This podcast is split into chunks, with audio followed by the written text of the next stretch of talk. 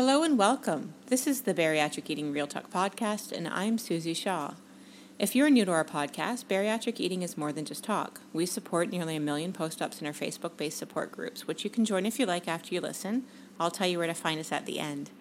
We've created the most successful plan for bariatric regain on the planet. There's not a doctor's program or hospital plan or anyone who has addressed regain and the regain crisis with anywhere near our success rate. Thousands have used our Inspire diet along with our help and our support to take their lives back, even when it seemed like things were hopeless. Those who help you in our groups are post ops. We've had regains, so we know how it feels, but we've also lost that regain, and we can help you find your way back into those smaller clothes that are in your closet. We have specific tools for you goals, food lists, and meals to eat. And we have our own products, so we go beyond just ideas to help you in real time with real tools. Our support is made up of people who are just like me. And collectively, we've spent the past 20 years helping post ops lose regain and learn to change their habits so the weight stays off for good. And I'm pretty sure we can help you too. So let's get started. We're going to dive right in today. If you're a first time listener, I'll urge you to go back and start at episode one. I know it's a long time ago and there's a lot between this and that, but that episode, this episode ties together concepts that have been mentioned pretty much in every episode since episode one. So it's good to have the basics down before getting into this one. And I'm, I'm going to start with a harsh truth. The lack of change is the real problem that you may have not lack of motivation. Think back. We all start out with our surgeon's manual or the handbook that they gave us, or maybe we had to attend six months of classes and seminars, but we were all highly motivated to get surgery. However, judging by the number of folks who have had a regain, or even the ones who just stop lo- losing and don't get to goal, it's not motivation that we struggle with. We're motivated. Or at least we were. We want to get there. It's that change we've talked so much in the other episodes that prevents us from doing more than just having a goal and being motivated. Lack of change is why we regain. So let's break it down a bit as we've already talked about choices in previous episodes. Let's dive a bit deeper. To change, you need four things the right attitude. Everything in life comes down to your attitude. With regain after weight loss surgery or a failure to ever reach goal, it's an attitude, not a failure. Nothing happens without an attitude that's open to something happening. If you aren't open to change, how will you change?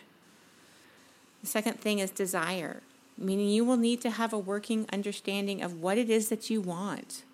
This is why in our, few, our first few episodes, we spoke at length about the need to identify a goal specifically. If you recall, that exercise to set goals wasn't just picking a number on the scale, it was identifying what it would look like specifically what it feels like, the things we could do differently in our lives once we're at that goal. The exercise we guided you to put a vision together that helps you understand exactly what you're after that goes beyond just a number. The third thing is a willingness to work hard. You have to actually do something to get result, results. And we've talked about this too. This isn't a journey that happens to you. You have to do something. And sadly, it's not easy for us. It doesn't come naturally for most of us. And the fourth thing is a proper understanding of what went wrong. And this is where we talk about personal accountability and responsibility. It's something that we've talked about before too, specifically in our first three episodes. But there's no more blaming your weight regain or your three month stall on medication or bad knees, not even a death or a global pandemic. Sure, medical issues make things hard. Yeah, a divorce is really hard to deal with. So is a child leaving for college, a child flunking out of college, your dog dying, etc., etc., etc. You have to admit that no matter what happened, you ate too much and kept doing so until you got to where you are now. Weight, unfortunately, is fairly black and white in that regard. If you eat too much, we gain. If we eat less, we lose. We all know this deep down inside. So, what though? Like, for real, what do you do with those four things once you have them identified? How do you actually apply that and change to get that new life cycle, that new lifestyle, and those habits that you've been seeking, we've been talking about so much for the last 19 episodes? This is something, again, we've talked about, and it's not going to be a huge surprise if you've been following along. It's those habits, those consistent actions over time that builds a routine, and that routine is what becomes our habit, and that eventually equals a new lifestyle. But it's that consistent action over time. A lot of people think it's habits, and that's where it ends, open and shut. Habits was a big part of our last episode, so I won't repeat a lot of that, but it describes what you need. Most of us realize that our habits led us to surgery. Our habits probably helped us lose weight. They can also help us cause help us have a regain. How would a help, habit help you now? And it goes back to that consistency. Consistent actions over time yield success. Or they help us maintain a level of success habit is just a word that we say when you're consistent with something on a regular basis.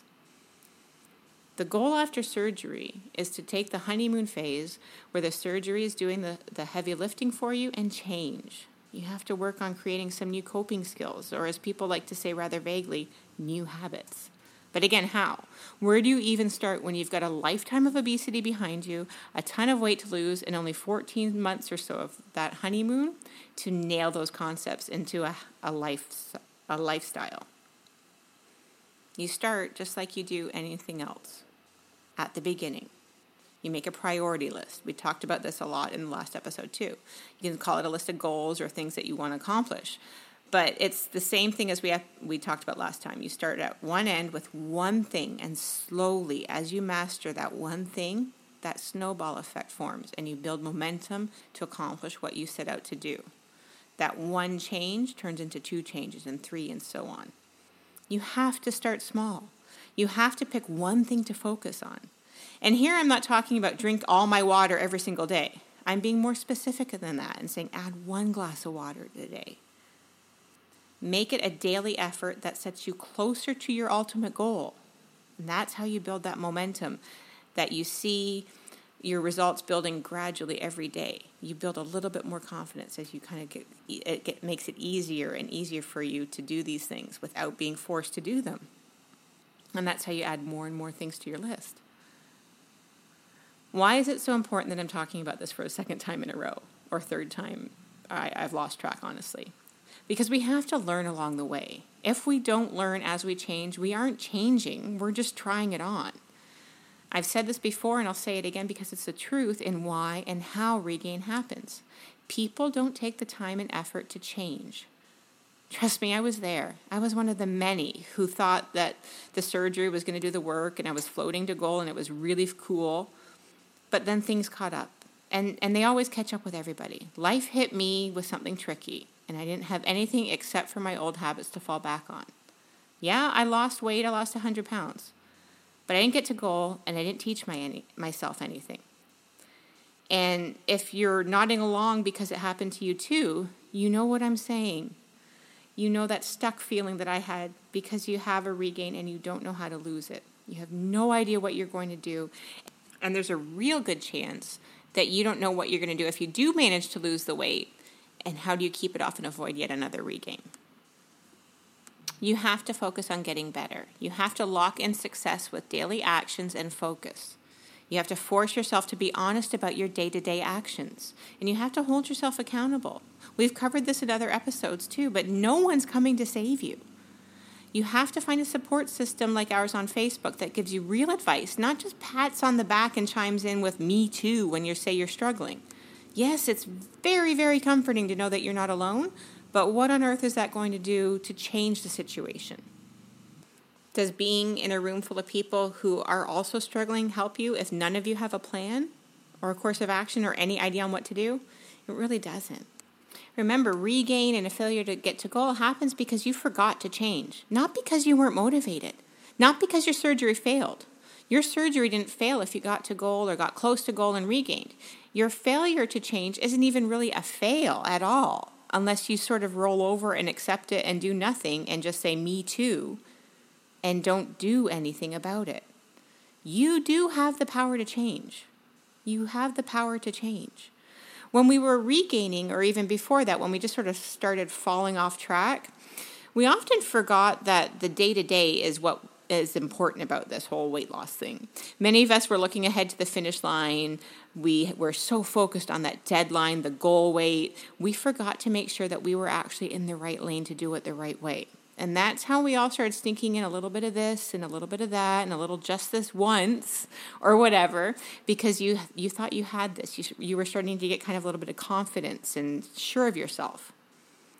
And I'll say this and I know it might sting a little bit, but I'm not trying to hurt you, but there's really no excuse for not giving 100% every day once we have weight loss surgery.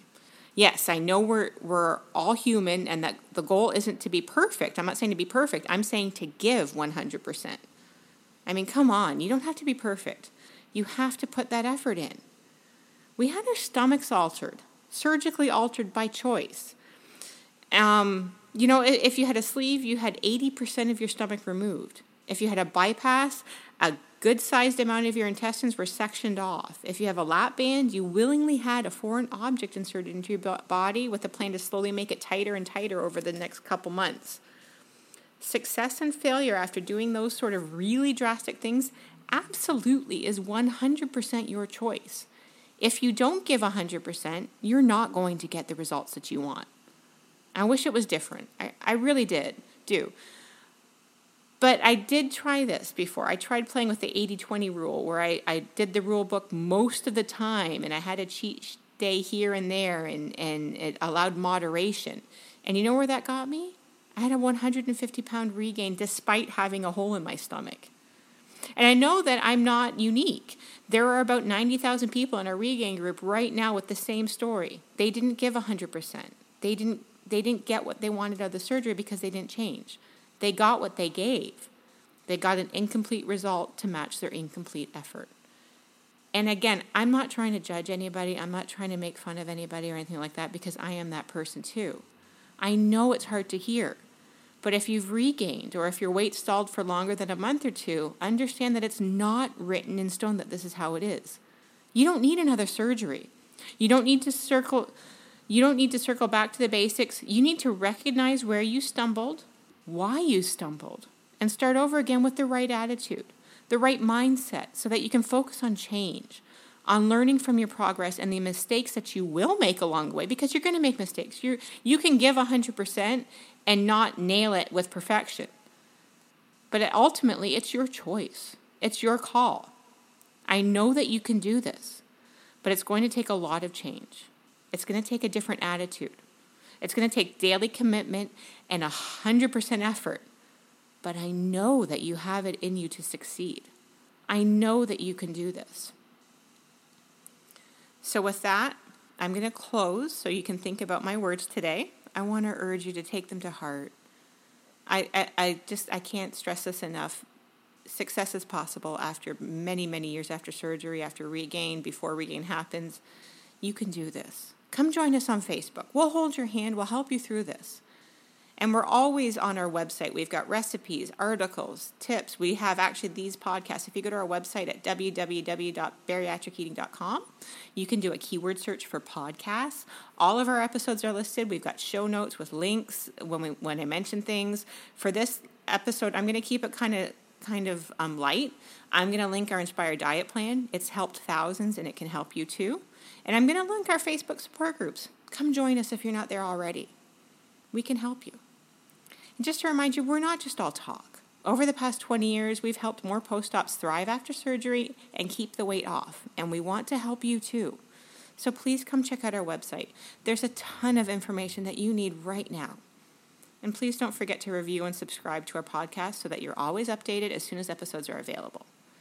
And if you enjoyed today's episode, please pass it on to someone you think may also find it helpful. I'd really appreciate that.